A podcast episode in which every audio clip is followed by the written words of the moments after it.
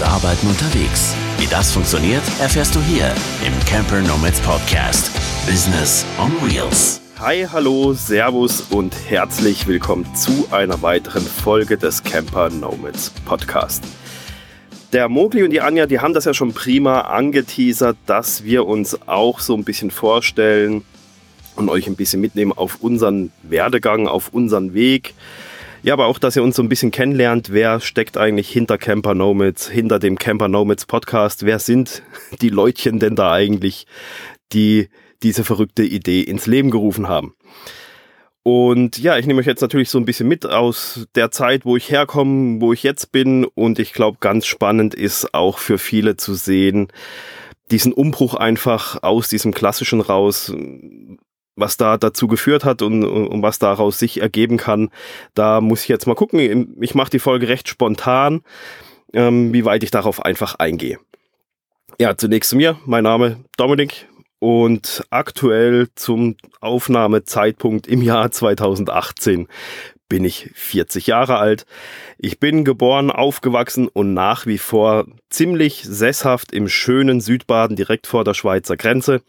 Also eigentlich gar nicht so nomadentypisch irgendwie, sondern von klein auf, von Kindesalter ein und in demselben Dorf aufgewachsen und bis jetzt gelebt. Also nicht mal irgendwie innerorts natürlich schon umgezogen, aber jetzt nicht irgendwie nomadisch, äh, dass, dass ich weiß, der Geier irgendwo hingezogen bin. Und da kommt auch dazu, dass ich ja eigentlich gar kein, oder ich, wenn ich von ich rede, dann ist es immer wir als Familie, dass wir gar keine so Vollzeit-Camper-Nomads sind, sondern wenn, dann sind wir eher Teilzeit-Nomaden. Das liegt im Moment auch noch daran, dass wir natürlich hier unser Haus haben, die Kinder gehen in die Schule und ja, wir befinden uns da halt einfach auf einer Reise, wo wir jetzt vielleicht noch nicht am Ende angekommen sind und suchen da halt eine möglichst komfortable Lösung zu finden. Aber Teilzeit-Nomade zu sein, ist auch schon mal was, weil wir können natürlich die Zeit nutzen und in den Schulferien immer verreisen. Und wenn man sich das mal genau anschaut, das ist einem vorher gar nicht so bewusst. Zumindest in Baden-Württemberg ist es so, dass im Durchschnitt alle sechs Wochen irgendwelche Ferien sind. Also kann man alle theoretisch kann man alle sechs Wochen sich auf den Weg machen und ein bisschen rumreisen. Ja, ich bin glücklich verheiratet, habe eine wundervolle Frau, habe einen Sohn, der ist acht Jahre alt und meine Tochter sechs Jahre alt. Zum Campen als solches sind wir eigentlich recht spät gekommen als Familie jetzt gesehen, wir waren vorher auch immer, also meine Frau und ich, wo noch keine Kinder da waren, waren wir immer in Ferienhäuser unterwegs. Dann kamen die Kinder, dann sind wir auch weiter in den Ferienhäusern. Das war aber dann irgendwann so stressig, dass wir gesagt haben, hier eine Woche hier, eine Woche da, eine Woche dort. Das ist nur noch Leben aus dem Koffer. Das gefällt uns nicht mehr. Es passt nicht mehr zu, zu, zueinander einfach mit den Kindern. Und so war es, ich glaube, es war 2015, sind wir dann zum Campen gekommen und haben uns äh, Knall Fall nach einer Nacht im Zelt, um das einfach mal anzutesten, haben uns dann einen Wohnwagen gekauft und ja, sind Camper geworden. Ich selbst kannte das Camping natürlich schon von, von, von, meiner Kindheit her, weil meine Tante, die hatte im Schwarzwald am Kirnbergsee, hatte die lange Zeit einen Wohnwagen und da waren wir dann auch sehr, sehr oft in den Ferien. Und von dem her, also aus Kindesalter kenne ichs Campen, dann viele Jahre nicht mehr und ja, jetzt später dann wieder doch dazu gekommen und als Kind ist es natürlich super. Wir waren da am Bach Staudämme bauen, haben dort andere Kinder kennengelernt auf dem Campingplatz. Also irgendwo halt schon immer so eine, so eine kleine Camperseele gewesen.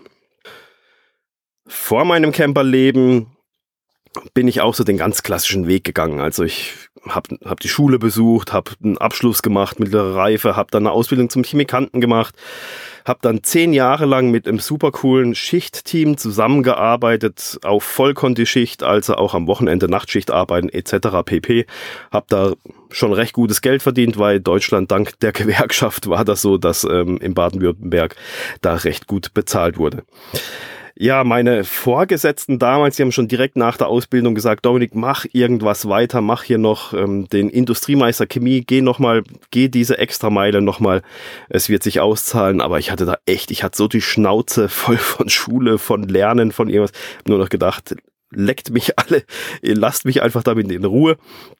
Ich komme hierher zum Arbeiten, bekomme gutes Geld dafür und lebe mein Leben ja, aber dann hat sich zweimal die Chance aufgetan, dann doch so eine Position zu bekommen. Das ging dann aber nicht, weil ich den Industriemeister nicht gemacht habe. Und so kam dann halt irgendwann der Zeitpunkt, wo ich dann doch gesagt habe, Mensch, okay, äh, sechs Jahre später, tust es dir halt nochmal an, drückst nochmal die Schulbank und machst nochmal äh, eine Fortbildung zum Industriemeister Chemie. Das hat sich dann im späteren Verlauf erstmal ausgezahlt weil irgendwann wurde unsere Chemiefirma dann aufgekauft von einem großen Konzern.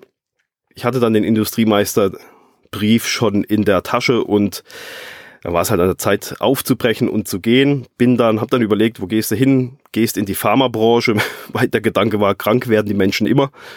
Eigentlich total morbide der Gedanke, aber ja, es ist einfach so, wenn man da äh, rein kapitalistisch an sich selbst denkt. Und bin dann letztendlich eben in der Pharma gelandet, habe dort dann die Gruppenleitung über eine Schichtgruppe von 15 bis circa 20 Personen gehabt. Das hat sich immer so ein bisschen abgewechselt, weil es einfach ähm, auch temporäre Mitarbeiter waren. Das ist in der Schweiz so ein bisschen üblicher wie hier, glaube ich. Weiß ich jetzt aber auch nicht mehr, wie da der aktuelle Stand ist.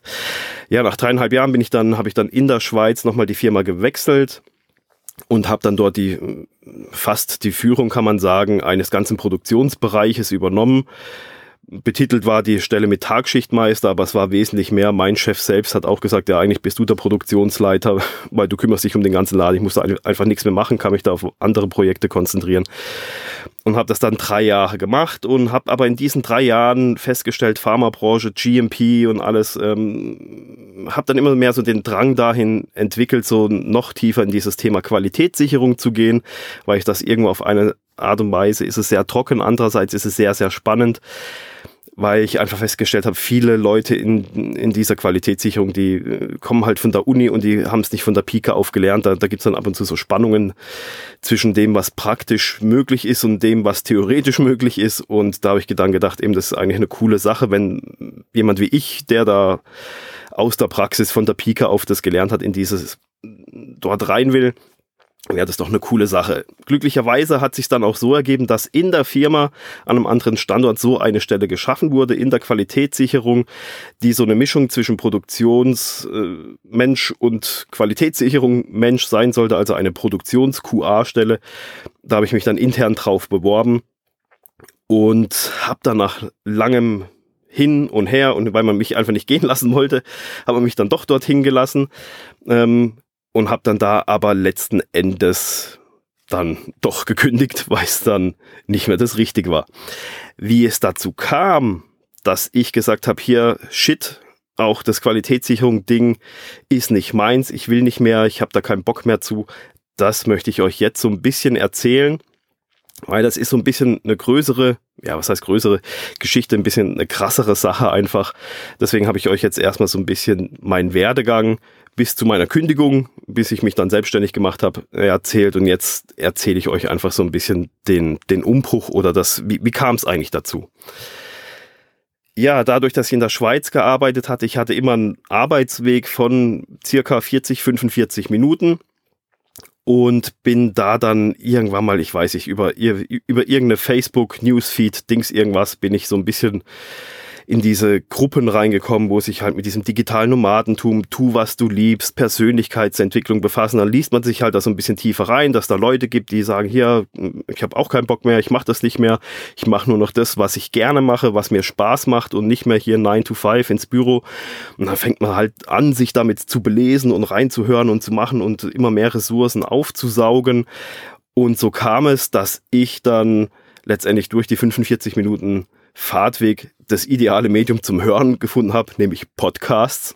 Und habe dann da alle möglichen Podcasts, die sich in diese Richtung mit digitalen Nomadentum halt irgendwie beschäftigen und Persönlichkeitsentwicklung, habe die dann halt aufsaugen können auf der Fahrt zur Arbeit, was natürlich zur Folge hatte, dass wenn du dir jeden Tag zweimal 40, 45 Minuten die Dröhnung gibst, dahingehend, mach dein eigenes Ding, mach nur noch Sachen, auf die du Spaß hast, nicht mehr 9 to 5, nicht mehr rein ins Büro, nicht mehr Angestellter sei, nicht mehr für jemanden anderen arbeiten, dann verschiebt sich dein Mindset unheimlich und das ist echt krass. Also rückblickend betrachtet ist es echt heftig, in welcher Geschwindigkeit sich das dann einfach so entwickelt hat bei mir, weil das war nämlich ungefähr so die Zeit, wo diese QA-Stelle, die ich vorher gesagt habe, ähm, ins Leben gerufen wurde. Und bis ich dann gehen durfte, weil das war nämlich ein halbes Jahr. So lange hat sich das hingezogen, bis man mir die Bestätigung gab, ja, du darfst intern wechseln, wir lassen dich gehen, intern auf diese Stelle, weil sonst gehst du ja komplett. Und in diesem halben Jahr hatte ich natürlich unheimlich viel Zeit, mir äh, solche Sachen anzuhören und mein Mindset hat sich dahingehend immer mehr verschoben. Ja, ist es eigentlich noch das Richtige? Beziehungsweise, ja, es ist schon noch das Richtige, aber du machst weniger. Weil du irgendwas eigenes noch machen willst. Also so ein bisschen so, okay, dann guckst du, dass du noch deine Arbeitszeit reduzieren kannst, damit du so eigene Projekte irgendwie ins Leben rufen kannst, starten kannst und irgendwas damit machen kannst. Das Lustige war nämlich, wir haben die Seite Camper on Tour mit dem Kauf des Wohnwagens eigentlich recht schnell ins Leben gerufen und wussten damals schon, irgendwas werden wir mit der Seite irgendwann mal machen. Wo wir uns den Wohnwagen gekauft haben, war es halt noch so, ein bisschen so Reiseblock, aber war halt doof, weil das nur ging, wenn wir gerade unterwegs waren. Aber rückblickend könnte man jetzt sagen, okay, damals haben wir schon den Grundstein dafür gelegt mit dieser Seite, dass sich da irgendwas tun wird in diese Richtung. Und ja, in diesem halben Jahr war es dann einfach so, dass ich immer mehr gemerkt habe, so den Drang gespürt habe, immer, ich will was eigenes machen, ich will mehr mit Camper und Tour machen, ich will noch mehr irgendwas eigenes machen im Bereich Fotografie, irgendwas halt noch ins Leben rufen, irgendwas noch starten. Und dann kam noch ein und das ist jetzt, glaube ich, so das Krasse in dem ganzen Ding, kam noch so ein richtig krasser Impact mit rein. Und zwar gab's, äh, wie soll ich das sagen, eben äh, privater Natur gab's dann da einen richtig großen Bruch, einen richtig, ja, ein, ein mega Schlag ins Gesicht kann man sagen. Also es hat nichts mit meiner Familie direkt zu tun. Wir sind alle glücklich und alles ist gut. Also macht euch da mal keine Sorgen, sondern es war eher so interfamiliär. Also es war echt so, so ein richtiger Schlag ins Gesicht, wo meine Frau ziemlich mitgenommen hat, mich mitgenommen hat. Also wo ich echt, äh, also ich war richtig fertig. Ich bin auch dann auf der Arbeit noch rumgelaufen und es war mir eigentlich scheißegal, was da passiert. Also da hätte ein Kessel in die Luft fliegen können. Es hätte mich nicht gejuckt. Also ich war eigentlich nur körperlich anwesend und geistig eigentlich und auch einsatzmäßig eigentlich schon gar nicht mehr da und wollte eigentlich da nur noch weg. Das war noch meine alte Stelle, als hier, äh, wo ich die Produktionsabteilung da so ein bisschen geführt habe. Aber das war echt so massiver, echt krasser Impact, der so interfamiliär da eingeschlagen ist, wenn man versucht mit der Familie zu reden, sagt, hier, pass auf, wir haben hier ein Problem, wir können so nicht mehr weitermachen. Insgesamt ähm, lasst uns da doch gemeinsam eine Lösung finden und das Einzigste, was passiert ist, du kriegst eine Klatsche ins Gesicht, äh, was du denn für ein Egoist bist, was, was, was insgesamt, äh, wie egoistisch man denn eigentlich sein kann und wir denken nur an uns und alles und wir standen dann da und haben gesagt, liebe Leute, ähm, wir sind auf euch zugekommen, haben gesagt, wir haben ein Problem, lasst uns gemeinsam eine Lösung finden und wir sind nicht angekommen und haben gesagt, liebe Leute, so geht's nicht weiter, leckt uns am Arsch, habt die Ehre und tschüss. Ähm, also das kann man hier gar nicht so, ich kann das auch gar nicht in einem Podcast so beschreiben, weil das einfach so ein krasses Ding war. Also ich glaube, man könnte es fast ähnlich würde es sich vielleicht anfühlen, jeder, der in einer Beziehung ist, in einer glücklichen Beziehung, wenn ein Partner hinkommt und sagt, hier, äh, ich will nicht mehr, kann nicht mehr, habe die Ehre, tschüss, äh, kannst mich mal. Ähm, so kann man sich das vielleicht so annähernd so ein bisschen vorstellen, was, was, was da das Krasse einfach war. Und es war dann vor den Sommerferien irgendwann also ich sollte nach den Sommerferien wechseln. Vor den Sommerferien kam dieser Impact, der mich persönlich richtig runtergezogen hat und auch richtig fertig gemacht hat, dass ich echt am, ich hatte keinen Bock mehr. Also ich hatte echt keinen Bock mehr. Es war mir scheißegal. Selbst wenn sie mich frist, es war mir echt scheißegal. Wenn sie mich fristlos gekündigt hätten, weil ich noch irgendeinen Scheiß gebaut hätte, es wäre mir scheißegal gewesen. Also es war echt eine Nulllinie erreicht. Einfach so durch einen Impact dann nochmal so, bam, Bums aus und, und, und aus die Maus und fertig. Mein Chef, mein damaliger, hat es dann natürlich gleich gemerkt und der war da echt cool drauf. Der hat gesagt, Dominik, du hast in zwei Wochen sowieso Ferien. Ähm, von den Urlaubstagen her reicht es nicht für noch mehr, aber ich habe mit der Personalabteilung geredet, nimm das alles auf, auf äh, gleitende Arbeitszeit, also gehst halt mit deinen Stunden in, ins Minus und tust sie dann nach den Ferien halt wieder nacharbeiten. Das war dann so ein Deal, den die da glücklicherweise abgemacht haben. Da war ich ihm auch echt extrem dankbar, weil ich bin echt schon weinend bei ihm im Büro gesessen, weil ich einfach nicht mehr konnte, weil ich echt am Arsch war. Und ja, bin dann heim. Und da war halt durch dieses ganze private Umfeld und mein Mindset, was so alles war, war dann halt sowieso, ja, war eh so ein bisschen die Luft für ein Angestelltenverhältnis so ein bisschen raus. Und die Idee war dann, okay, dann können wir die Zeit nutzen, sechs Wochen äh, jetzt noch vor den Ferien, Sommerferien, können wir ja richtig sechs Wochen lang Portugal machen. Einfach auch, um Abstand zu gewinnen, um aus diesem Loch rauszukommen, was sich da jetzt so aufgetan hat äh, auf der privaten Seite um da nötigen Abstand einfach zu gewinnen und dann halt wieder, wenn man zurückkommt, dann wieder neu und frisch zu starten, so ein bisschen mal Gras drüber wachsen lassen, dass alle auch mal drüber nachdenken können. Ja, wir sind dann gestartet und wollten mit dem Wohnwagen sechs Wochen Portugal, ist uns einer hinten auf der Autobahn reingefahren, Wohnwagen Totalschaden, Auto kaputt. Nix war es mit sechs Wochen Portugal. Also wieder heim und dann hatten wir natürlich wieder drei Wochen dieser Situation ausgesetzt, weil nach drei Wochen hatte es die Schweizer Versicherung dann dankenswerterweise hinbekommen, dass wir uns in, auf ihre Kosten ein Wohnmobil leihen konnten und dann zumindest noch ein bisschen Urlaub machen konnten in diesem Jahr. Aber wir waren halt wieder drei Wochen lang zu Hause und so ging das halt weiter in dieser ganzen Situation und, und allem, dass ich in dieser Zeit dann in diesen drei Wochen und den drei Wochen Urlaub, die dann noch übrig waren, sich das so manifestiert hat, dass ich eigentlich gar nicht mehr möchte. Ich will nicht mehr äh, diese neue Position annehmen in dieses Angestelltenverhältnis, aber du kannst ja nicht einfach hingehen und den Krempel hinschmeißen.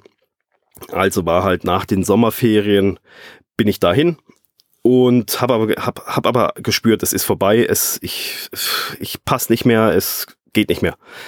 Ich bin weg. Also eigentlich ist vorbei, Schluss, Ofen aus. Hab dann noch versucht, wobei ich da schon wusste, dass es nicht gehen wird, über eine Arbeitszeitreduktion. Das ging einfach nicht, weil ich saß sechs Jahre lang auf der Seite, also so auf Arbeitgebertischseite sozusagen. Man kann nicht in einer Firma jahrelang, in so, in so großen Firmen nicht jahrelang für eine Stelle kämpfen und der, der sie besetzt, der schafft dann auf einmal nur noch 50 Prozent, wenn du eine Vollzeitstelle jahrelang beantragt hast habe ich einerseits verstanden, andererseits gut, dann gehen halt die guten Leute, hm, haben auch andere gesagt, ebenso wärst du doch zumindest für 50 Prozent geblieben, wäre ja okay gewesen. Aber ich wollte dann auch reinen Tisch machen, weil es ging dann nur noch so eine temporäre Reduktion halt, um da so ein bisschen klar Schiff zu machen, aber halt nur über einen überschaubaren Zeitraum und nicht äh, unbegrenzt einfach. Also wir reden hier einfach über ein paar Wochen. Und somit war klar, ähm, ich habe dann auch mit meinem neuen Chef geredet und habe gesagt, hier ganz offene Karten, habe gesagt, hier pass auf, es passt nicht mehr zusammen, es ist nicht mehr meins, es geht so nicht und tralala und hin und her. Und bevor wir an, dem, an diesem Tisch hier, wo wir jetzt sitzen und über ein Problem reden, kündige ich damit einfach für alle die, die Linie ist. Das Ganze habe ich natürlich nicht aus hier, jibiaje, ich kündige einfach, sondern ich habe das natürlich, weil ich habe eine Familie, haben wir das durchgesprochen, geht es eigentlich, klappt das finanziell und ich habe das natürlich dann auch knallhart durchgerechnet und da bin ich auch ganz offen, habe gesagt, hier, ich kündige und ich habe drei Monate Sperre und dann kriege ich Arbeitslosengeld, aber ich habe dann einfach mal die Zeit, mir Gedanken zu machen, mich um meine Familie zu kümmern und, und, und zu schauen, was, was will ich eigentlich selber machen. Ja, wenn man jetzt nicht mehr als Angestellter arbeiten will, dann muss man sich ja irgendwie Gedanken machen, ja, was will, was will er denn machen? Kannst du nicht nur zu Hause sitzen, das geht dann ein Jahr, dann ist das Arbeitslosengeld auch weg und dann stehst du da, musst ja irgendwo, musst du ja hinrudern. Und da war zunächst meine Idee, weil ich seit über zehn Jahren mittlerweile fotografiere in der Landschaftsfotografie. Komm, machst du irgendwas in diese Richtung. Landschaftsfotografie, machst einen YouTube-Kanal auf, gibst dann hier Trainings, Coachings, Fototrainer, irgendwie sowas in diese Richtung. Hab dann auch zwei Monate lang bei YouTube äh, jeden Tag ein Video hochgeladen über so Grundlagen der Fotografie, Grundlagen der Bildbearbeitung, wie, wie bearbeite ich meine Bilder und fand das eigentlich äh, an, anfangs auch sehr, sehr gut und, und habe dann noch so ein bisschen dieses Thema 360 Grad Panoramafotografie mit aufgenommen. Und dadurch, dass ich mich halt arbeitslos gemeldet hatte, musste ich natürlich zum, zu meinem äh, Mitarbeiter hier beim, beim, bei der Agentur für Arbeit mit dem habe ich auch ganz offen äh, sprechen können und gesagt, hier, wenn, dann gehe ich nur Teilzeit irgendwo hin. Der hat gesagt, ist natürlich schwierig, Teilzeit überhaupt irgendwo reinzukommen in, in der Pharmabranche, weil normalerweise ist der Einstieg 100 Prozent und dann regelt man halt nachher runter. Und dem habe ich schon sehr, sehr früh den Vorschlag gemacht, hier, ich mache mich selbstständig. Der hat glücklicherweise das mega unterstützt und hat mir gleich am Anfang ein Formular für einen Gründungszuschuss in die Hand gedrückt. Er sagt, hier, beantrag Gründungszuschuss wenn sich das gut anhört, hier lässt es von der IHK abstempeln und alles. Und wenn die sagen, ist okay, dann kriegst du den auch. Also da, da ist er sehr zuversichtlich, einfach auch, weil er die Situation so ein bisschen eingeschätzt hat. Ja, ich hatte da aber keinen Bock zu, so, so einen scheiß Businessplan zu schreiben und den ganzen Scheiß da mitzumachen und habe gedacht, komm, das kriegst du auch so irgendwie rum das Jahr und machst dich trotzdem selbstständig. Und früher oder später kam es dann so, dass ich halt wieder immer wieder mal zum Arbeitsamt musste und dann war halt so langsam, hat die Uhr angefangen zu ticken, wo der gesagt hat, hier mit deinem Gründungszuschuss musst du jetzt beantragen. Dann habe ich gesagt, ja, ich will aber nicht, ich mache mich schon selbstständig, aber ich habe keinen Bock, diesen Gründungszuschuss da zu beantragen, diesen ganzen Papierkram da auszufüllen. Und dann hat der zu mir gesagt, ja, wenn das so ist, dann muss ich dich leider ab nächsten Monat in diese ganzen Maßnahmen mit reinnehmen. Wie bewerbe ich mich? Wie schreibe ich einen richtigen Lebenslauf? Wie sieht das gut aus?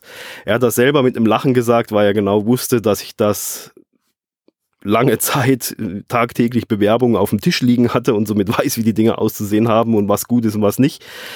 Aber es ist halt der Fahrplan. Und er hat gesagt, wir haben heute Donnerstag, wenn du bis am Montag noch den Gründungszuschuss, äh, den Businessplan alles soweit durch hast bei der IHK, wenn das dann bis Dienstag, Mittwoch spätestens da ist, dann hast du noch Glück.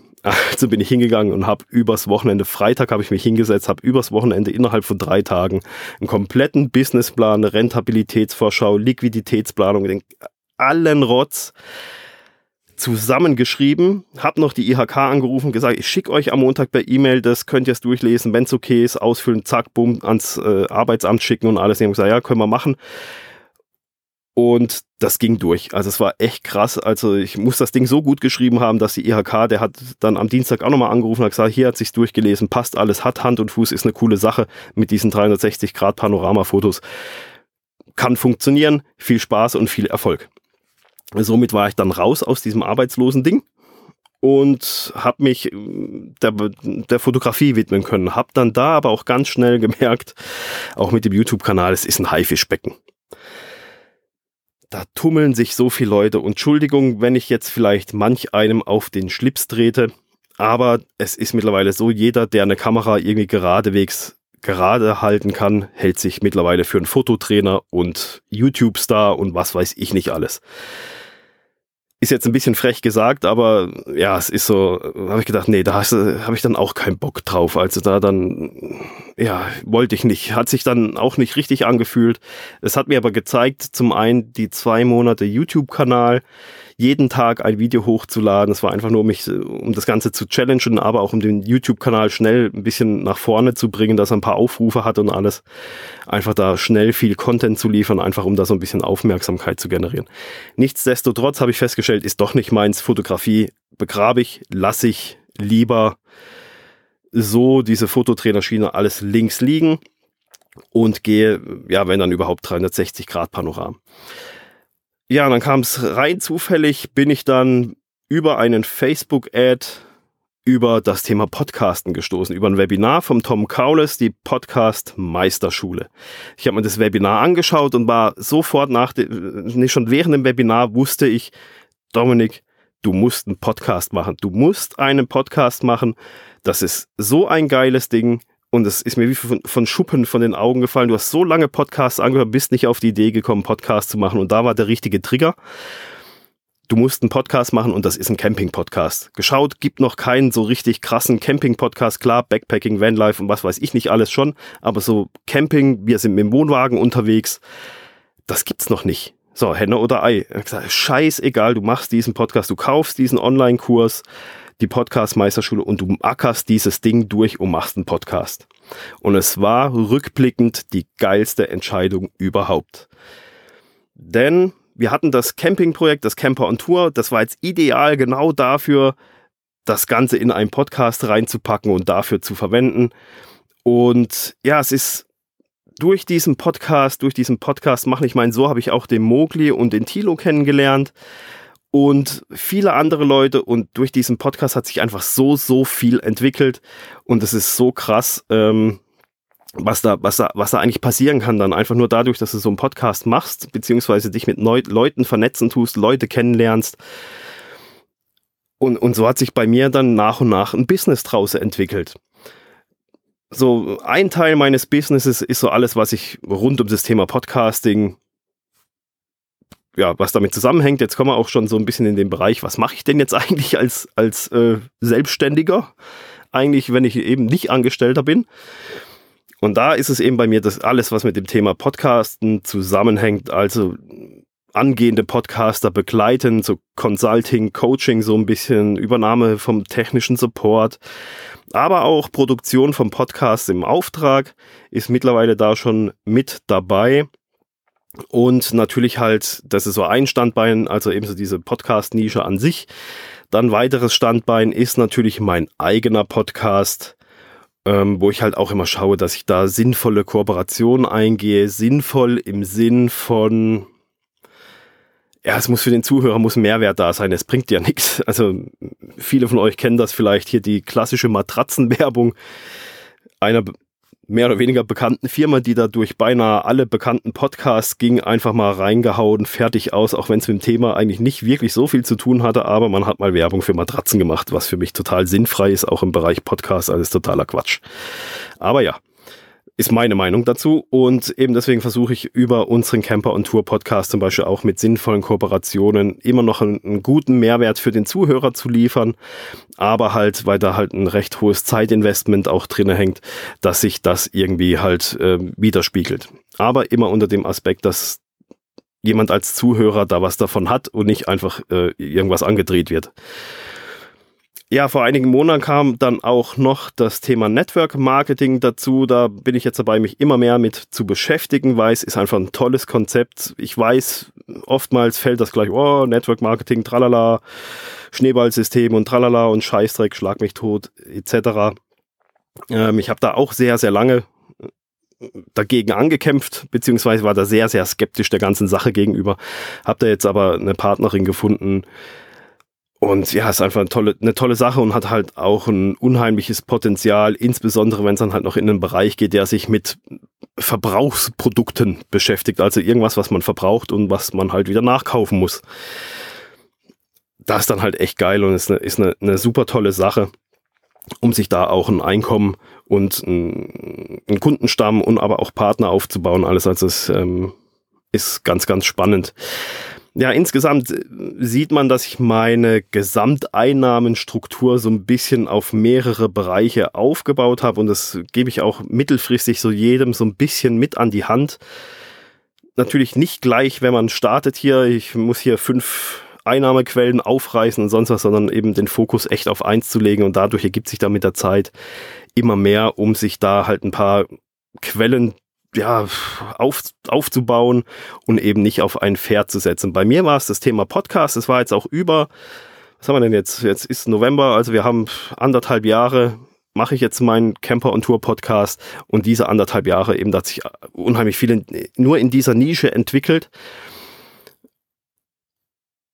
wo man das halt einfach feststellt, eben so fokussiere das, äh, eben ist so dann dieses, tu das, was du liebst, tu das, was dir Spaß macht, wo, wo du für brennst und damit startest du durch und damit machst du einfach und da ergeben sich dann viele, viele Dinge.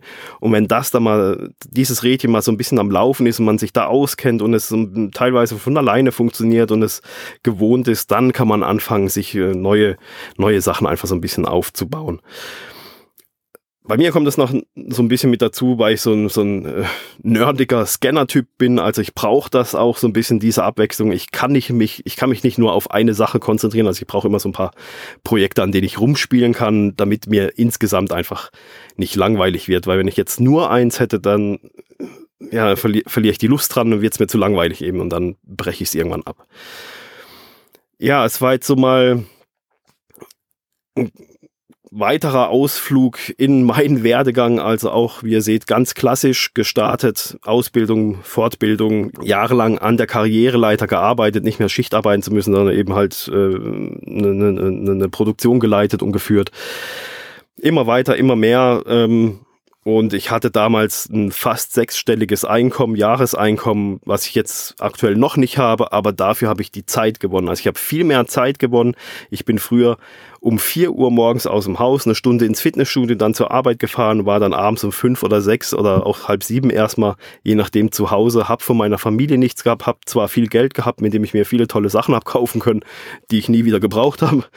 Ähm, dafür habe ich jetzt zwar weniger Geld, aber ich habe viel, viel mehr Zeit und ich habe die Möglichkeit durch all diese Sachen, die, die ich mir jetzt aufgebaut habe, das Ganze ortsunabhängig zu machen. Also im Podcasten ist wie Digital Nomad typisch, du brauchst nur einen Laptop und einen funktionierenden Internetanschluss. Je nachdem, zeitweise nicht mal. Podcast-Episoden kann man aufnehmen ohne Internet. Man braucht es dann nur zum Hochladen. Ähm, und halt auch die ganzen anderen Sachen. Heute äh, telefonieren muss man nicht mehr, kann man über Skype machen, kann man über Zoom machen. Also es äh, hat, äh, ich habe alles so dahin entwickelt, dass es ortsunabhängig geht und ich kann auch Podcast-Folgen vom Campingplatz aufnehmen. Ich kann auch eine Auftragsproduktion auf dem Campingplatz machen. Also das mache ich dann nicht im Wohnwagen, da setze ich mich dann ins Auto, einfach weil ich da einen ruhigen Raum habe.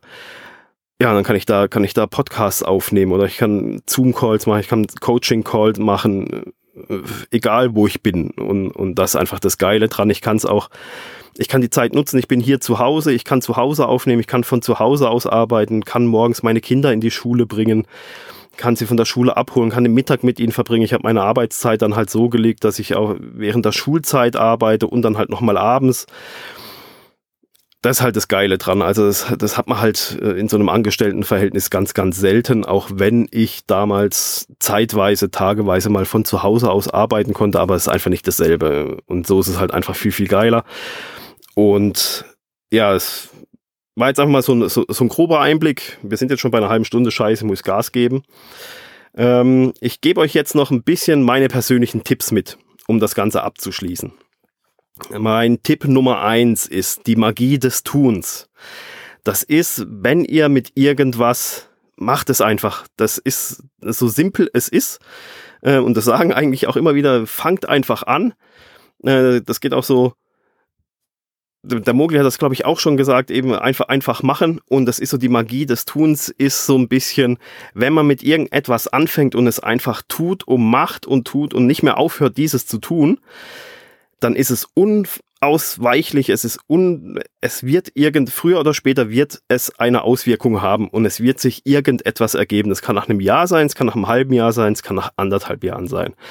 Aber fangt einfach an mit dem, was ihr tun wollt, zu tun. Und wann ist der richtige Zeitpunkt? Jetzt. Mein zweiter Tipp ist das eigene Mindset. Das ist so, so wichtig, diese Persönlichkeitsentwicklung an seinem eigenen Mindset zu arbeiten, weil wir alle sind so getrimmt, so ge aufgewachsen hier, Angestelltenverhältnis, Schule, Angestelltenverhältnis, arbeiten, arbeiten, arbeiten. Da, da muss man sich erstmal hin entwickeln. Das geht auch so ein bisschen in die Richtung. Ein sehr, sehr gutes Beispiel sind da zum Beispiel Lottomillionäre. Warum verlieren, verlieren die ihr Geld wieder?